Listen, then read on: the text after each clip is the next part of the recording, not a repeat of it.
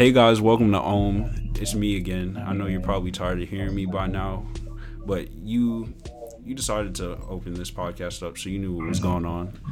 Uh, today we have a special guest. I have Jordan Murray with me. She's actually a job coach out in Florida, and uh, she's been doing this for about one and a half years now. She's also had a blog about it, about job recruiting and being the best once you come into your interview for about two years now. So, nonetheless, I'll hand the mic to Jordan. All right. Well, first of all, thank you so much for um, having me on your podcast.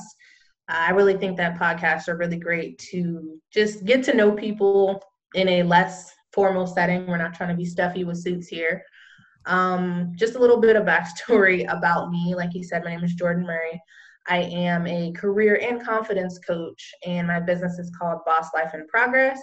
And basically, I help young professionals build their skills and confidence in order to obtain their dream job.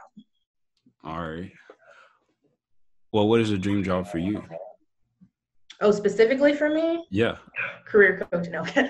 um, career coaching. I really, really enjoy getting that one-on-one interaction with people and just helping them not only get their jobs but find out what they want. A lot of people don't know what they want. They've gone through school. They they're even in jobs now but they're really you know they feel unhappy and they're like well you know what? I need to figure out what i want. And those are the type of clients i really enjoy helping. Yeah i feel that a lot. Because like i guess being a college student you you run across these people a lot but you have to realize that it's not just like in college that you they don't know what to do. But like you can find 30 year olds that still don't know exactly what what their calling was in life. But it's about like seeking out help if you really needed to single out what you're really passionate about and what you would try to pursue excellence in. Exactly. And i think i've done a lot of market research lately and it's just like people don't know that career coaches exist and to be fair, before I started, I didn't really know. But once I did my research, I was like, okay, well, a career coach, they're people that help you and they help you um, figure out what you want to do, they help you get jobs. And so, why wouldn't I reach out to this person if they're going to help me? So, yeah, exactly. I think that's important. I've had my fair share of run-ins with like the career development uh, department at my school, and they've been helpful. I won't knock them and say that they weren't helpful. It was just that I I never felt like I had a grip of what was actually going on and if it would be beneficial or not. And I never felt like I actually learned something. It wasn't until I just went to interview to interview to interview. Mm. Yeah, I'd taken a lot of eh, sad L's. I felt really bad about it because like all my friends were getting internships and jobs, and here I was like still shaking and sweating during the interview. Mm it's a lot of time. But uh, let's start from the beginning. I want to hear like your backstory. So like where you're from, you know, your upbringing as a child. Okay. Well, where to begin? Um, I don't have a like, you know, I was down to my last soup can in the back of a car. That's not my story. No, no, no, no. no. no I'm just like, but um, actually, I came, I live in Florida now, and I came here from California. I actually, um, while I was in uh, middle school and high school, played a lot of sports, um, specifically volleyball and basketball. Um, I played around with soccer, but I'm not trying to run like that, so no. Um, but I came to Florida because I played volleyball at my college for about a year and some change. And I really enjoyed that. I think that it's a little off top, a little off topic, but sports, guys, if you can play sports, or if you know, even as an adult, play sports. Super fun, super keeps you active, everything. But um, played sports, and my major, funny enough, was criminal justice. And you're like, that has nothing to do with careers. I know. Um, that's the major I picked when I came to school and I kind of knew what I wanted to do. I know some people don't, and they like um, choose like they're not going to declare a major for the first two years. But I really knew that I wanted to get into criminal justice. And so went through that, got a job, and then at my job, I started doing some recruiting activities, HR activities, and I really liked it. And that kind of spiraled into the blog, which then spiraled into the career coaching business. Ah, I got you. So, how do you, or how would you describe the cultural differences between like California and Florida? It's two different coasts, but I feel like they have similar vibes since they're both like around. Or are you inland or more like towards the coast? Towards the coast. Um, yeah. both. So I was in LA before. I'm in Jacksonville now.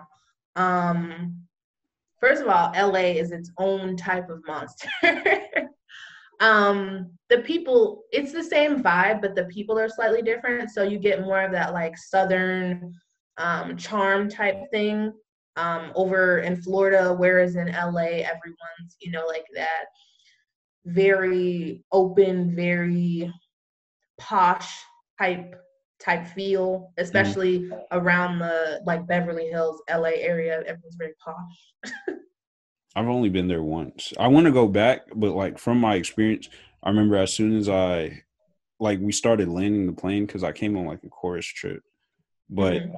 I saw and I looked down and like you know how I don't can't even say it's like the air quality, but it just looked different. It looked completely different than anything I've ever seen. I was like, this is a third world country. This is like where did we fly to? the air quality was a little bit better when I was there. Um, the there was one huge difference, and it has nothing to do with culture. It mm-hmm. is so humid in Florida and it's so like dry desert in California. And I don't know which one I prefer because they're both hot and you're always sweating. So yeah, I have allergies, so I tend to find like that since it's dry over there, it would be the mm. more favorable place to be. I don't know. Something still keeps you on the East Coast for now. But watch, once I get this degree, it might be over. I might have to part ways. There you go. Yeah. So tell me a little bit about like how you got into job coaching or that process that went into it. Um, so like I mentioned before, I had a blog and the blog was slightly different than what I'm doing now. So I talked about um, adulting and I talked about finances and being, you know, physically fit and I talked about a career stuff and a whole bunch of I had no direction. I just talked about things as you know, trying to be a, a good adult. Yeah. And so as I was building upon that blog, I was starting to see some patterns about, okay, my career posts and my posts about, you know, how to do a resume, how to get a job, how to do an interview, we're getting just a little bit more attention than the rest of it. Yeah. And it's kind of what resonated with me. I kind of, fitness and finances are super important, but um, they can be, you know, kind of dry sometimes. so I just decided that um, I did some research and I found career coaching. And it kind of aligned with what I was doing at work, what I was doing on the blog. So I was like, you know what? I like talking to people. I like helping people. I've looked over resumes bajillion times. Mm. So I'm going to use this experience to help others find the jobs that really appeal to them, um, pay them more money, and, you know, just you're happy to go to work. Yeah, I feel like I feel like especially when especially in these times, like times are hard now. Yeah. Or if they're not hard, they're going to be hard. And the only way you're able to like persevere through these moments is to be able to love what you do or have some type of drive that enables you to keep going further and mm-hmm. see light at the end of the tunnel. And just loving what you do is one way to do it. But especially for us as college students, the question is how do we get there? That's a good question. um, you as a college student, honestly, you just gotta try a bunch of stuff. Like, honest, obviously, like it's different between your like undergrad and your master's, but you just gotta try stuff. Um, especially if you're not working, go volunteer. I volunteered at soup kitchens. Um, I volunteered like with other organizations like picking up trash and doing like those um like those 5k walks for breast cancer and stuff like that i mm. tried tons of different stuff and even though i kind of knew what i wanted to do which was criminal justice i still enjoyed going out and doing those things yeah I wasn't working, so shoot, might as well do something. Exactly. I'll tell you one thing will spur on creativity is being broke. Amen. Amen. some of my worst some of my worst ideas have come from being broke and some of my best have. Usually when they were my worst, it was because of cooking. Like I'll tell you right now, uh what did I make?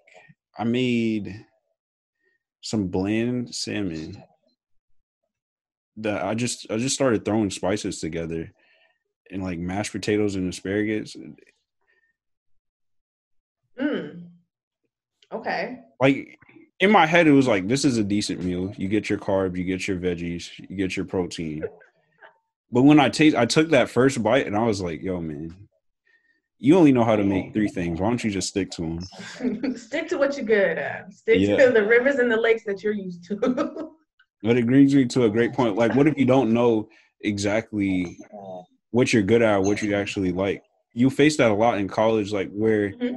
people expect you to know where you're going or what your trajectory is. Mm-hmm.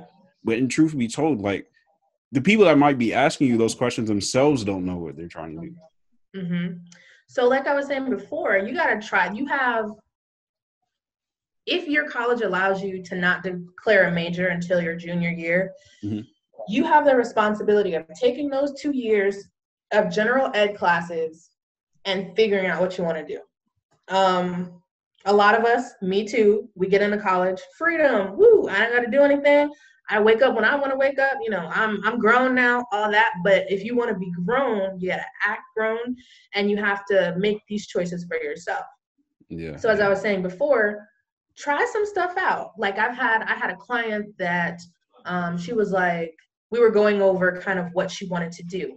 She wasn't sure, and she was like, you know what, I like animals. She was like, I maybe want to be a dog trainer. I was like, write it down. We're gonna work. Write it down. And so, whatever you want to do, whatever you're interested in, start writing it down and start trying to volunteer and do things that can help you make a choice. Because if you sit around and party for the first two years and then you got to make a decision in that third year, you're going to be like, ah, what do I do? Yep. Liberal arts degree. so you got to make a make a choice. Yeah, I definitely feel that. So then, once you get into that zone, like, all right, I have to be grown and make these big time decisions.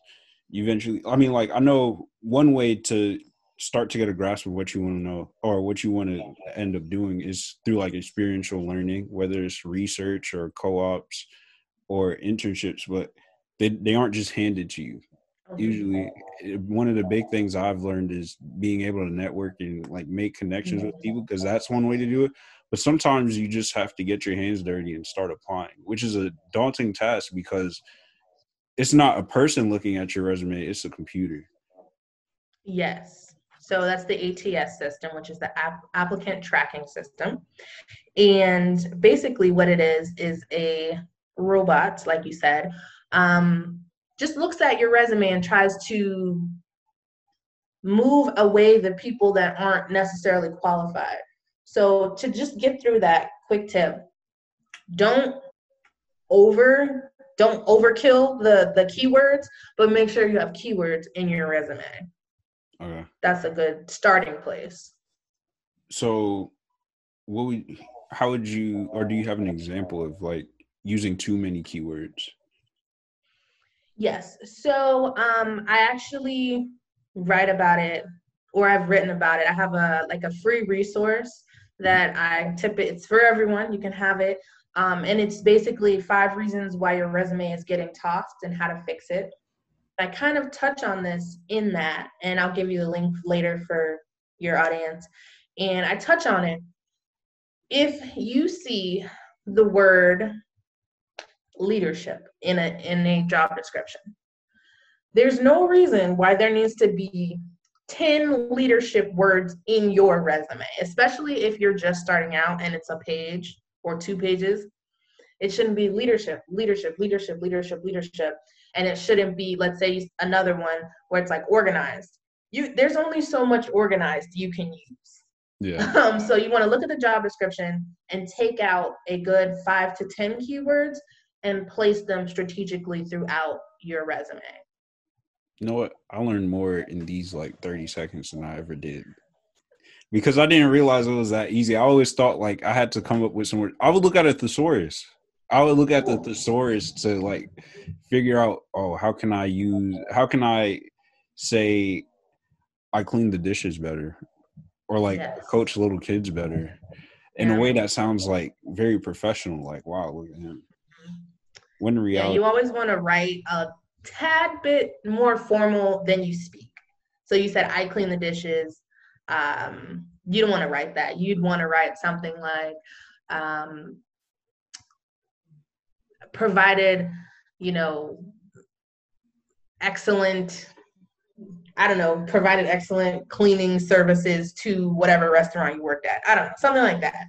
But um, just make it a little bit more exciting than I clean Yeah. dishes. And I'd like to add on to to say you have to talk about the things you're proud about as well. Like if there was something in that position or in that experience or project that you're really proud of, talk about it because it will definitely be brought up in the interview Mhm. and they'll see that change in your mood about something you're very passionate about versus Mhm. just talking about a whole bunch of things you did just because you were told they would be looked at. Mhm. Exactly. Initiative goes a long way, especially when you're even when you're out of school, but when you're going for that first job, initiative and just being a team player and flexible. Okay. I see that a lot. So Mhm. then, what if you manage to be lucky enough? Because like my heart drops when this happens. It's like I get the email and it's, it's, it doesn't say sorry. I regret to inform you, but there's different candidates. Or there's those one teaser ones where they're like, "Yo, we thank you for applying and blah blah blah blah blah." But we've decided to go forward. Like you made me click the email and Mhm. you know face that defeat. But you actually get the one that's like it's just straight to the point. I never got like when they tell you, you know, we want you for the next round of interviewing. It's just like, hey, let me know when you can uh come in for another interview. And you're like, what? Mhm. Yeah, that's that's when people start to freak out and they're like, "Oh my Yeah. gosh." I actually have to. Talk. Uh, yeah, I know. I have to talk to a human being. Oh my gosh. Um, so what I suggest is if you have not already researched the company that you applied to, do a little research. I'm not saying you got to go full Sherlock Holmes, but I am saying you need to kind of figure out um, a couple of things. So one of the things is the mission of the company. And I know sometimes they're like, wait, what, what does that have to do with anything? The mission of the company is just what they want to achieve. Mhm. If you can show the company that you are an asset to them and to what they want to achieve, you're more likely to wow at the interview. You also want to come up, and this is super important, you want to come up with questions at the end of your interview Yeah. for your interviewer. There's nothing worse than your interviewer's like, okay, well, thanks for coming in. You have any questions? And then you just sit there like a deer in the headlights and you're like, ah, n- no, no, I'm good, I'm good. Come up with like two to three questions and ask them Mhm. because you can really stick in the mind of your interviewer if you do that. Yeah, I've realized that. And it's a lot different now since a lot of the interviews are conducted online. But before, I remember going and just feeling like I'm on the spot, like I have to come up with something quick. Uh, Mhm. Nowadays, I don't know if it's cheating or not, or can you even cheat in a resume or like in an interview? But what I did was I had my resume like right beside me. They might be sitting there looking at me in the video call, but I also like decided to write down like uh every project and like a story behind those projects that kind of went towards or answered a certain behavioral question that they might ask. Yeah. So no, you can't you can't really cheat during an interview unless the interview is a test. Mm. Um even even if you have an in-person interview, which is odd because of the, the time and the climate, even if you have an in-person interview, find yourself a very nice portfolio and bring it with you. Mhm. There's no rule or law or anything that says you cannot bring your portfolio with extra copies of your resume in an interview with you. And same thing if you're over um, Zoom or Skype or whatever, have you, like you said, have your resume next to you. If you need your notes, have them next to you. You don't have to pretend to be perfect mm-hmm. because that's where you start messing up. Yeah. And you start you, you you forgot what you wrote on your resume and you wrote it because you were trying to be perfect. Yeah. So bring it with you. And if you have to look down at it, look down at it. Even if you're in person. Now, in person, I would say obviously don't read it like verbatim to them because they read it already. But you know, if you have to glance down, glance and then look back up. Yeah, they usually tend to ask you like behavioral questions about it. So they won't even ask you like what did you do here? And they've already read it. But I didn't even think about it until now that I could have just, you know, read through my resume while they asked me a question or like took a second to breathe. I always felt like I had to have an answer and be like super sharp. Mm-hmm. Like a pencil. but uh have you i guess you've probably trained people in the actual interviewing process mm-hmm. or like done any like mock type of interviews of some sorts have you ever faced any any interesting situations or any situations that were kind of like extreme cases where it's like i really have to help this person well the great thing about who um, I choose to work with is they're typically ambitious people and they're typically, you know, they're on it. Um, are there a few things that we need to tweak? Yes, but I've never had anyone, or I'll say I never had anyone yet that has just been like atrocious in their interview skills. Mm-hmm. Um, let's say you're nervous. Let's let's do that example. Let's say you're nervous. The only reason you're nervous is because you're causing yourself to be nervous. You're like, oh my gosh, oh my gosh. They're just human beings. And even if you need the job, which unfortunately, like so many people do now, you almost have to, like, you almost have to not be so hung up on the result. So if you get it, great. If you don't get it, okay, what can we change? if you're always hung up on the result, even if you really, really need it, you're always going to kick yourself. Um, you're always going to kick yourself in the pants afterwards if you don't get it, and you're going to get yourself all depressed and all worked up. Relax, breathe. You got this. You've done the research, you've practiced, and you got it. Yeah. It's really a lot more about the process. And that works in anything you do, that you have to focus about the process or the actual performance instead of like what the outcome will be. Mm-hmm. Otherwise, you'll be constantly comparing if this performance was worthy of, you know, getting a job or, you know, getting rejected. But you also yeah. have to be I feel like one one key thing about understanding and being able to move on from that next interview is taking feedback.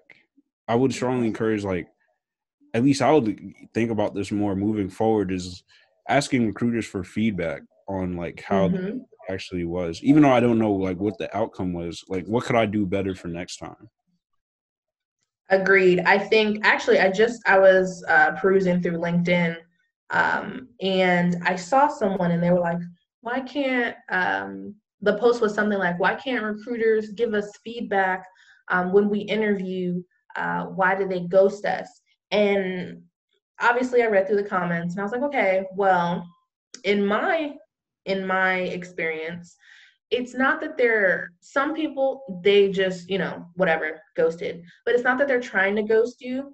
It's that you're number 45 and they just don't have the time to get back to you unfortunately. So when you ask for feedback, hopefully they give it to you if they don't, again, don't be hung up on the result. I want you to really take a second and really think back. What could you have done better? What do you think that you could have changed? How could you have answered the question differently? Because if you don't get feedback again, you're going to get upset. You're going to get mad at the recruiter. It's their fault, you know, but you have to really take a second and look at what you're doing. Mm-hmm. I would almost say to me it's starting to feel like especially in my experience with interviewing and like trying to go out for different jobs you kind of think of it as you're practicing until you're not practicing and they give you the job like because that. you're always going to learn something different and the only way you're going to learn how to be a better interviewer is to keep on doing interviews. like you could do mock interviews but it's not going to feel as much as the real thing or it's not going to be as abrupt and like a surprise to you as the real thing Mhm. I'm seeing now.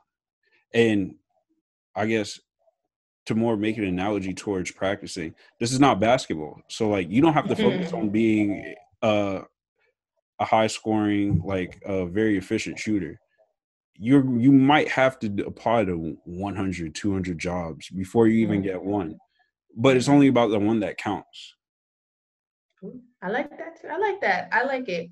Um, I do want to caution though. Um, you're gonna have to apply to multiple jobs. If Yeah. that's just how it goes. Unless you know somebody who knows somebody. Again, networking is really great. Unless you know somebody who knows somebody, you're gonna have to apply. And don't get discouraged after 10. Don't get discouraged after 20 or 30 or 40. It just really depends on the market and how you are putting yourself out there. If you're using the same generic resume every single time, yeah, you're going to apply to 50, 60, 70, 80 jobs before you get something because you're not tweaking your resume. Or if you're just hitting that easy apply button on on Indeed, yeah, you're to hit that thing a 100 times before you get something. hmm So, yeah. Yeah, that brings me to a, great point about like LinkedIn. I feel like that's the most abstract social media for people Mhm. our age because like while it's a very useful tool, it's not the same as the other like major social media sources like Twitter or Instagram. Mm, Uh, about becoming active on there and using it as a tool to network. Like you can use Instagram as a tool to network, but these are really where like recruiters and companies look for things. So like Mhm. how would you be or how what is the best way to like be active on there? Is it like posting or sharing different stories? Because it shouldn't just be all about applying. I feel like if you just apply to things, they're going to look and be like, "You're not active on here." So like, hmm So LinkedIn. Um, well, first of all, new feature on LinkedIn is LinkedIn Stories. It's exactly like Instagram Stories. Use it. Um, LinkedIn, you just want to show you want to show your personality in a professional way. So, as for example, on Instagram, no one cares if you have a red solo cup. You don't want to do that on on LinkedIn. But we're moving towards a more informal yet professional atmosphere on LinkedIn. So the best way to uh, just be seen and be heard on Instagram, I mean, excuse me, on LinkedIn is yes to post. And you're like, what do I post? Post about whatever you're talking about in your major or post something that interests you in um, in your industry. So for example, if you're like an English major, talk about the latest piece of literature or a book or if you're like a poli sci major talk about politics. It's not it doesn't it's not rocket science um not it's not rocket science. Also something that i tell my clients to do is post your own articles. That is a way for people to see especially if you're in like a writing niche or a writing intensive um, major write an article on what whatever you're interested in write an article. And then when people ask you okay let me do you have any examples of your creative writing? Yeah it's on my linkedin. Now you sent them to your linkedin. Your page should be optimized. And now they see it and they're like okay cool. Uh, she's active or he's active. And now i know that i can reach out to them on linkedin. Because I've never, I have a whole bunch of connections on LinkedIn, but it's just like see a person ad, see a person ad, and then Uh-huh. The occasional like the the forex message like, hey, are you interested in doing business, or I see that you have some entrepreneurial interests. Do you want to talk? And I I, I get funneled into them. Like I'm a nice person. I'll go see what's up, and then it'll be like, all right, uh, join forex. Why? Uh, they they one time I kid you not, somebody took a picture of their account balance, and that was it. Yeah. I yeah. was like, what am I supposed to do with this? They were like, this is from forex, and I was like, okay. like cool. yeah, it's it can be eh, people think of it as stuffy. It's getting away from that. Mm-hmm. On any platform, if you use video, um, so if you like do um, a video resume or like just a video talking about things that you're interested in and that makes sense for your industry, that's a really good way. Okay. So then I know I heard about the stories recently, but I never actually got a chance to like see what they were like. And I mm-hmm. noticed you were saying like you can't have a red solo cup. So can you have like a flask or like a decanter? so it really depends because you have to think about really think about the generation that's hiring you. Yeah. So for example, um oh this okay, so for example, baby boomers are hiring us are they going to hire you if on your LinkedIn page you have a glittery flask and you're at, you know, um, Razzles is what our nightclub was called. You're at Razzles and your profile picture is in this like tight dress, you know, super high heat. No, they're not going to hire you. They're not going to hire you. Mm-hmm. But you also don't have to be in a power suit or, you know, like a vest and a tie. You don't have to do all that. What you need to do is professionally show your personality. So, razzle dazzle with your personality. exactly. you want to show them who you are without getting all up in your personal business, if that makes mm-hmm. sense. I got you. Oh man. So you've been doing this for a while now and you obviously from what we've talked about you know what you're doing this is almost down to a scientist for you or to a science i just made the same mistake as you i'm an influencer hey we're there but uh you you have this down pack to a science and you're able to help many people with this. But as you know or as we both know like when you first start something it's not always perfect. So have you ever faced any like any shortcomings or any failures when you were trying to do this? Yeah, so um what they don't tell you about entrepreneurship or what we choose to ignore is uh if there's a saying if you create or if you make it they'll come. Mm-hmm. they're not coming. Um, you have to go out and find them. So you do all this you create and you like you create content you you know put your best foot forward and then you hear crickets. And same thing with your career. You put your best foot forward you do everything you do all the quote unquote right things and you hear crickets and so when i first started and mind you i'm not like i'm this i'm not like oh i'm i've been doing this 20 plus years um so i think of myself as relative not new but like relatively still new and I had a lot to learn. And failure is really just a lesson learned. I had to learn what it meant to be an entrepreneur and a business owner. Um, these taxes don't pay themselves. this work doesn't do itself. The IRS. So if yeah, yeah, no, no, no, no. I don't play with the IRS. But um, so you have to be willing to. Everyone's like, I'm gonna be my own boss. Well, you know your boss does way more than you think they do, and you have to be in charge of your own taxes, your own employees when you get there. You have to be in bookkeeping. Oh, don't get me started about bookkeeping. You have to keep your own books unless you're going to pay an accountant $300 plus to do your books like one time.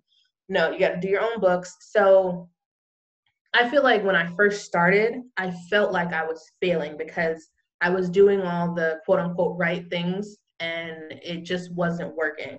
It actually, it wasn't until I invested in a coach that it really brought it all together for me because you can only live at the University of Google and DIY for so long.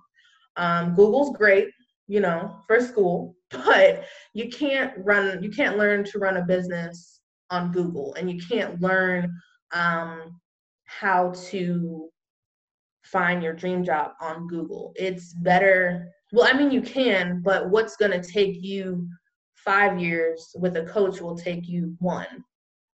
So I value my time. So I was like, let me go ahead and skip to the front of this line real quick and get a coach. So um, I learned from my failures and I decided to get someone to help me uh, change that. Mm-hmm. I see that. And I face that a lot here, like doing this podcast, that it won't, no matter what I do, like I'm I'm a big time YouTube University type person. So like everything here brought to you. It's not sponsored by, but it is brought to you thanks to Google, YouTube. Shout out to the alphabet people. But uh like you do definitely have to value the opinions and the wisdom of people that have actually been in there that are giving you that one to one time. Yeah, definitely. I think you and there's when you look at people, especially people that you admire, even celebrities, influencers, whatever, they leave a trail. And what people fail to realize is they are where they're at because they worked hard for the most part. There's some of them that you just, you know, they were born into it, but for the most part, they worked hard. But we don't see that part. We only see um, the jewels and the money and the cars. Dazzle. Yeah, the razzle dazzle. and you're like, yeah, I can do that. I'm gonna do that in six months. No, you're not. and when you refer to the trail, are you talking about just like their history and what it's take to get to where they are? Yeah. So they, when I say trail, um, I mean they leave. It's called clues to success. So I don't know if you know about like Gary Vaynerchuk or like Tony Robbins. Yeah. Um, they tell their story all the time and they talk about like how they you know worked hard and they the the story. And they it leaves clues. What can you do that's similar to them? There's no reason you need to reinvent the wheel. You don't have to make up your marketing strategy. You don't have to make up um, a whole brand new business or an invention. You don't have it's follow not follow, learn from the people that came before you. And then tweak it to suit your needs. Yes. Because it's better you like you don't have to make up your own like pipeline of clients. But you mm-hmm. could understand it from someone else, try and replicate it, see what works for you, analyze. But the thing is they've left blueprints for you to be able to capture the correct data that you need to find out how to get better at it. Yes. Exactly. I feel that. But unlike them, I mean, you said it yourself. Uh, I mean, we we don't have these like incredibly motivational stories of like I I grew up or like I was in sleeping in the back of my car or something like that. I feel like honestly those moments right there like those ex- exceptionally hard moments teach people that they have nothing to lose and I guess that's the one fault that like I I can't say regular, but like just common folk that have been able to live their life without much hardship. Mm-hmm. It's something that we have a that's the disadvantage that we have compared to them. Because like they now have a, they had something to try hard for, or else like they were literally fighting for their survival, and it's like I might as well just like shoot up. But at our point, it's like, what's the point in shooting up, or like? Um, I wouldn't say that per se because, and at first when I started, I was like, oh my gosh, I don't have a rise to riches story. What am I gonna do? Yeah. And I'm like, ah, I'm like, I don't have it. But I learned I'm, my story is pretty much normal for the most part. And there's nothing wrong with normal. There are so many normal people out here right now that can um, relate. Like some people don't relate to that, you know. I went from the back of my car to, you know, it to a multi-million dollar mansion. Like some people can't relate to that. Like I can't relate to that. I, I never slept in the back of my car. Yeah. But what I can relate to is the person going, you know what? I had a job um, and I wanted to do more. Not necessarily that I hated my job, but I wanted to do more. That's something that I can relate to. And that probably might even speak to me more than the rags to riches story. Yeah, I definitely see that. or just like expecting more from life than just this. I feel like mm. that's that was my realization that like while I can go and get paid to do engineering, uh, there was more that I could do. And I didn't want to just limit myself to that like small faction of people. And I think something else that also scared me is that I would talk, start talking like an engineer and be like, that's not possible or that's because I read Steve Jobs' book when I was younger. And I remember Steve was like the he was the arrogant boss that didn't want to take no for an answer, even though like all his engineers would be like, "This is not possible." You could sketch up designs for him, and he would throw them away. Like he'll let you know mm. garbage to him, but he was always pushing the the ante up. So it I guess I didn't I did I wanted to have the technical skill of the engineers to be able to make it happen, but have the the drive and like the the vision that he had at the same time so that I won't think that is I will think that is possible and I'll keep on driving forward. So now I'm in a situation where I am now. It's like I'm handling school and trying to start up something with content creation and like hearing the same stories from other people and how their path was because we're all different yeah definitely agreed and it's it's tough um i'm in school have a business and i have like you know nine to five and it's tough some days um i come home and i'm like um if i don't have any if i don't have like client work and it's just things that i need like social media or i need to like send out um, an email. Sometimes I'm just like, you know what? I'm not doing it today because I'm tired. And there's nothing wrong with that. And people, I think we get sucked into this hustle culture like this, you know, we got hustle, hustle, hustle. Yeah. No, so sit down sometimes and chill. Um, I'm not saying like be lazy, but you can't you can't hustle all the time without being burnt out. Mm-hmm. And like you said, everyone's different. If you can, kudos to you. I cannot. I need breaks and I need to get my mind off of things. Um, play video game. I play video games, so it's like or computer games. I play computer games before we get. um, I play Sims. I, I play simulator games, so like Sims, um, Sim City, stuff like that. So no no shoot 'em ups. I, I'm not coordinated enough for that. No, I'm no shoot 'em up person either. I just sit there and play FIFA.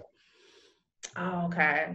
I haven't really played a sports game in a minute. I did play a, um, I play like world builders and stuff where you have to like do uh, manage cities and stuff like that. You that ever play Minecraft? Yeah, I like Minecraft. Yeah. Minecraft, Minecraft got me through some tough times. Sometimes you just need to veg out over some Minecraft. Even now, I mean, I feel like it's like the perfect game because you don't have to i mean they're geniuses because they didn't put that much time into like making it uh like super fancy graphically like mm-hmm. everything's a block but the physics and the stuff that you can do you can play it for hours and it doesn't matter how old you are like i'm i'm 20 and i'll still mm. like get phone calls like yo let's go hang out no i almost got diamonds like i need a i gotta finish this yeah no, yeah, I think hey, whatever your hobby is, it's it's important to have hobbies. You can't just go to work and come home. That's or go to school and come home. You can't do it. Or you can do it, but you're gonna be seriously bored or burnt out. So yeah, because mm. building this is not always fun. It is not always fun. No, that uh, that's another misconception. People are like, yeah, I'm gonna be my own boss. It's gonna be fun. I'm gonna post to my social media. I have learned that if I'm doing it for like like a job, like a business, social media is the bane of my existence. and a lot of times people are like, "Oh, it's so fun." I'm like, "Yeah, but it's it's analytics. It's and I don't know how far you've gone into social media, but like once you really get into it, it's not just posting a picture. It's analytics and hashtags and all this other stuff and you're just like, "I just want to post a picture." That's all I want yeah. to do but you can't. that's a that's where I'm at now. Like I think the one thing that was stopping me from becoming like super social media savvy, at least for the podcast, was hashtags. because I mm-hmm. I didn't like seeing people with like 12, 15 hashtags, hashtag this, hashtag that, and now I'm one of those people. But like, yeah. there's a reason for it. There's a reason why they did it. It's like now I'm one of them. I've become one of them. Yes, we're all one of them. All business owners are, or you should be one of them, honestly. Yeah, I mean, it's all about outreach. It's all yes. about outreach. And that's literally like, as much as I love the recording of the episode, this is not the, all that goes into it. Yeah. Yeah. This this is the shiny part. They don't know the not so shiny part. yeah. But it's hard to stay consistent with it. Yes. I have a um I have a YouTube channel, so it's not um it's kind of similar to a podcast, but it's different. But even that is it's so hard to be consistent. I've recently starting I've had it for a while, but I wasn't consistent. January I started trying to be more consistent and then it, when when the um whole, you know, pandemic hit, I was like, all right, I'm to do this. Um so even one episode even one video a week is so much work. It's so much work and people don't see that. They're just like, "Oh, they made a nice shiny YouTube video." No. it took time and effort. A lot of time. Yeah, because mm-hmm. I followed a lot of people that were really into like using different graphics and animations into like their vlogs and stuff. Mm-hmm. Actually, uh, they're called For Y'all Entertainment. They're like these two dudes from Canada. If you ever know about them, but what is it called again? For Y'all Entertainment. Oh, okay. I thought you said Dormtainment. I was like, I've seen that. Dormtainment too. Dormtainment oh, as well but they they spend hours and hours. I say for y'all specifically because like in the early days they actually showed you like how long they spent uh editing videos. Like you'll just see them there and be like, yeah, it's three in the morning. Uh, we're here. But the animations that they make now, like because of all that time they put into it, it's crazy. Mm-hmm. It's yeah, crazy. it yeah, it takes or they say it takes ten thousand hours to master something. Yeah what uh I wanted to touch on this topic here about so you do job coaching and you do career coaching and confidence and where I guess your goal is to get people to work in corporate America or get their dream job. But you're an entrepreneur. Mm-hmm. And like I also think entrepreneurially and I'm like a big uh advocate for like owning your own business mm-hmm. you know, starting to, I guess, put you invest in yourself in assets around you, and mm-hmm. more worthwhile. Uh, I'm just trying to like start to understand where or how other people don't see the world the way I see it. And I'm beginning to like start to starting to accept how you know that's their goal in life or that was their mm-hmm. if you're really passionate about something like go do it you know, there's no cookie cutter way to you know reach success in life it, it means a whole bunch of different things to anyone yeah so let me let me go off on a little tangent so the internet is you're gonna be like what okay but stick with me the internet is not that old the internet is probably I'm 26. The internet is not that old. It's maybe maybe a little bit older than me, if that. I think it's younger. Bear with me. So before the internet, business owners, you had to do what? Get a brick and mortar, which is just a physical place. Yeah. So if you think about it, a business owner had to be able to afford a building, products, labor, and a whole bunch of other stuff that costs money. So let's say you start a brick and mortar and in today's currency, it could probably you could probably start a business with about mm, thirty thousand dollars, right? Um, and that might even be conservatively low depending on your lease. So you have a lease, you get all these products, um, and then you have to sell them. So you have to do your marketing, and you don't have the internet, so you have to do newspapers and magazines and um, you know have the the paperboard just throw your leaflets all over town so that's some more money so now as we move on to most people back then didn't have that money right so we got indoctrinated, I don't want to say indoctrinated, but we got taught to go to school, get a job, get that white picket fence, and that's it, right? So only people with money had like legit businesses. Obviously, other people had businesses, but like legit brick and mortar businesses, rich people or middle upper middle class people. And so, as the internet came about, um, we found ways to do it. For example, me, I don't have a product. The product is me, my brain. So that doesn't cost me anything. The only thing it cost me was time, the time that I learned my skill. And I don't have um, I don't have to have a brick and mortar because I do my stuff online, and I don't have to. Uh, really, my expenses come from the different programs and softwares I use. So it's not it's it's nowhere near thirty thousand dollars to run. So more people are like, okay, entrepreneurship, but that's really just like the newer age people. People that are a little bit older than us are still in that employee mindset which is perfectly fine because we can't all be business owners. It's not for everybody. And so, what I try to teach people is if you want to be an entrepreneur, go for it. But there's literally no rush. You can start now, or you can start in two years when you have some experience at your job. Or you can go for your career ladder and just keep going up your career ladder. And then, if let's say you find something you really enjoy, you really love, which is the point of my program, find something you love that pays you. And you're, you know, you're in there 10 years, you're like, you know what, I'm done, and now I want to build a business. Perfect. It's just a matter of mindset, and it stems back from before like baby boomer time when we didn't have the internet and people didn't think this was so easy. Yeah. I see that.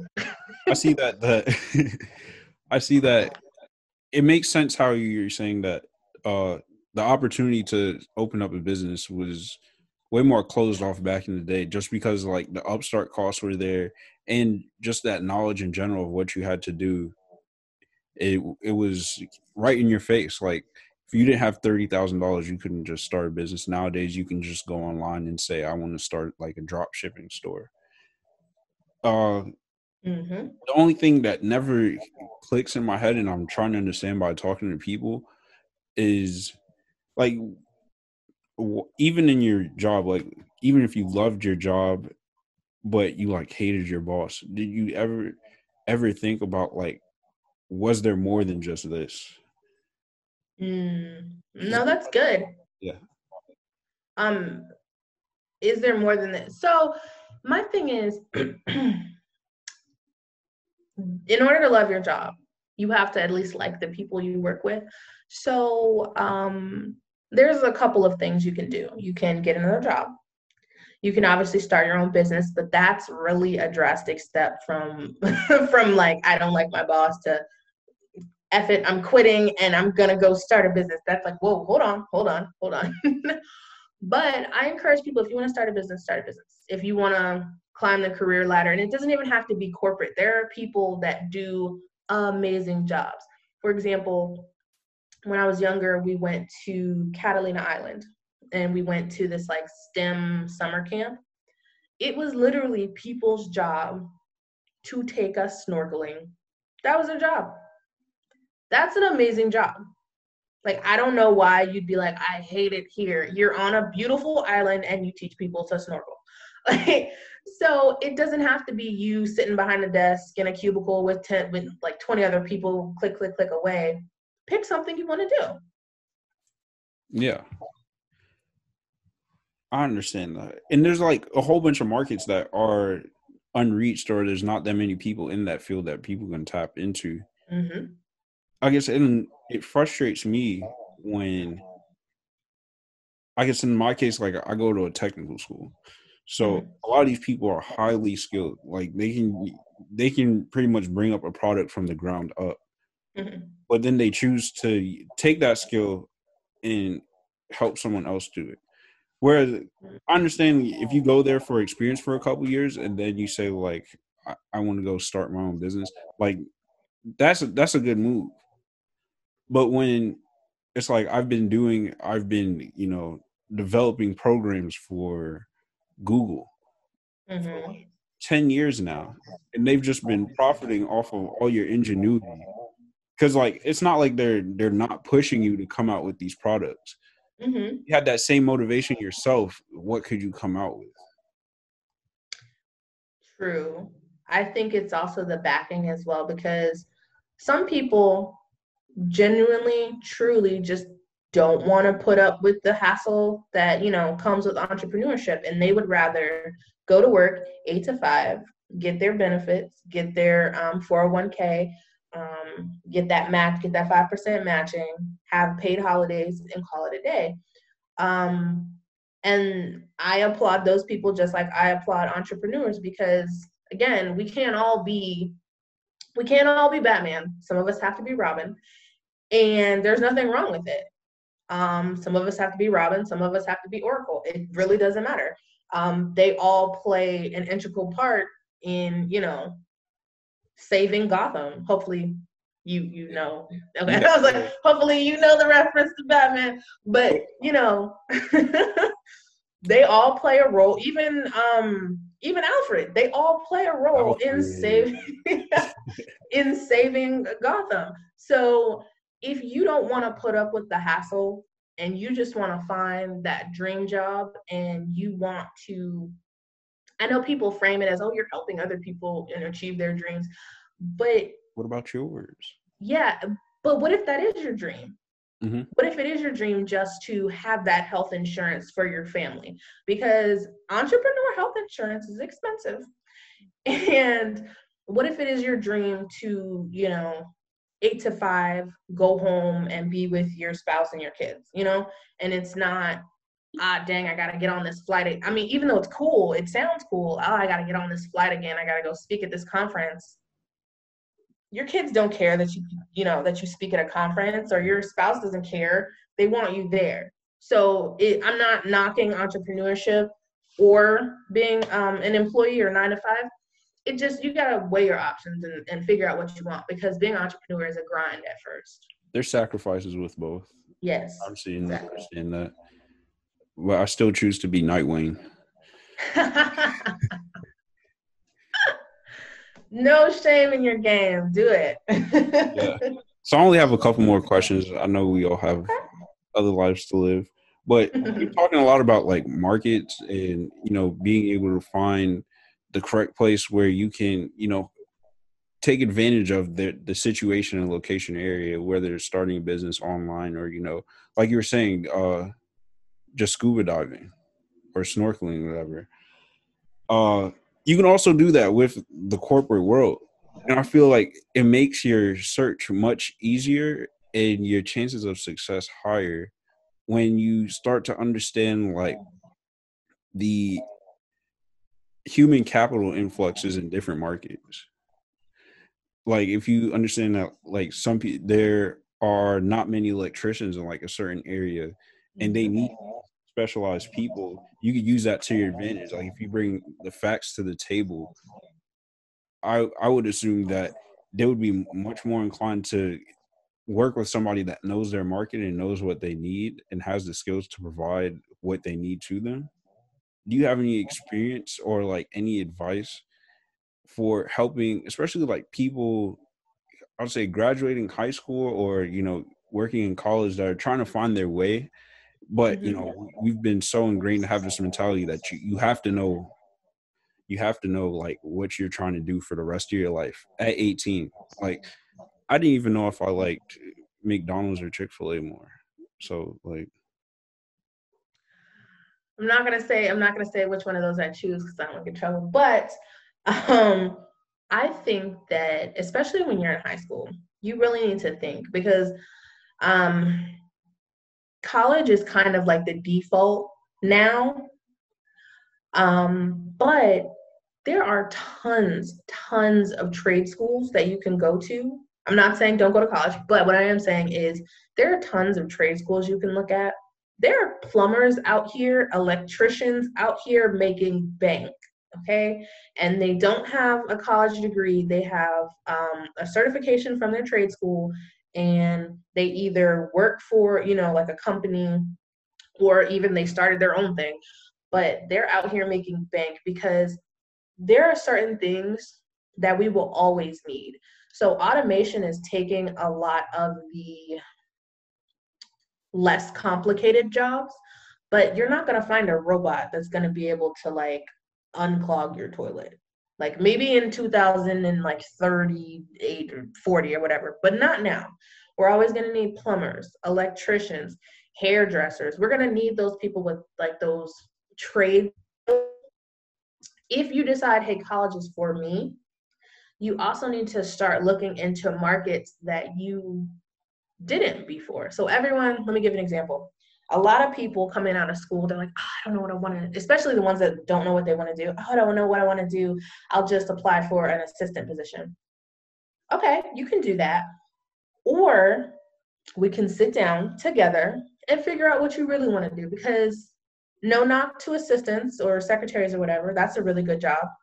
But not everybody can be an assistant and a secretary. So we need to figure out something else.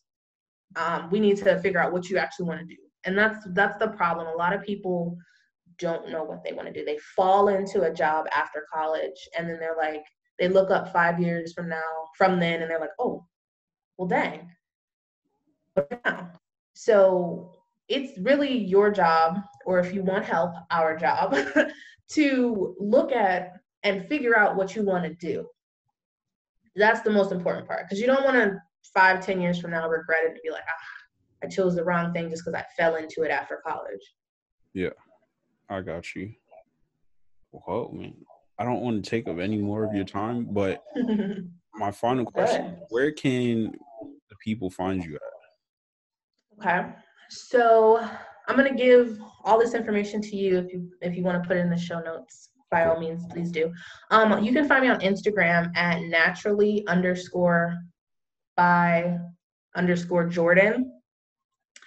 On um, YouTube, you just type in my name, Jordan Murray. And um, I'm still building it. So if you don't find me, it's just because I'm building. it's just because I'm building it. Um, so it's it's getting there. Don't try me. Um, and on my website is www.bosslifeinprogress. And you can find all of my social media there. I'm on LinkedIn, Facebook, Instagram, not Twitter. Can't do Twitter. but I'm on all those other social media platforms. I got you. And then uh you also have that link for the guide to make for uh making your resume better. What did you call yes. it? Yes um, the five reasons why your resume is getting tossed and how to fix it. Yeah. If you're not making it to the interview stage, one of the thing, one of the possibilities could be that it's your resume. So make sure you guys pick up that guide and implement it. The worst thing you can do is read something and not implement it. So make sure you guys do that. And I'll leave it in the description. Sounds good. Definitely. Well, Jordan, thanks for this time. I had a great talk with you, and hopefully we'll be able to catch up soon. Thank you so much for having me. Mm-hmm. Well, guys, this has been another episode of OM. Uh, I'll see you guys in two weeks.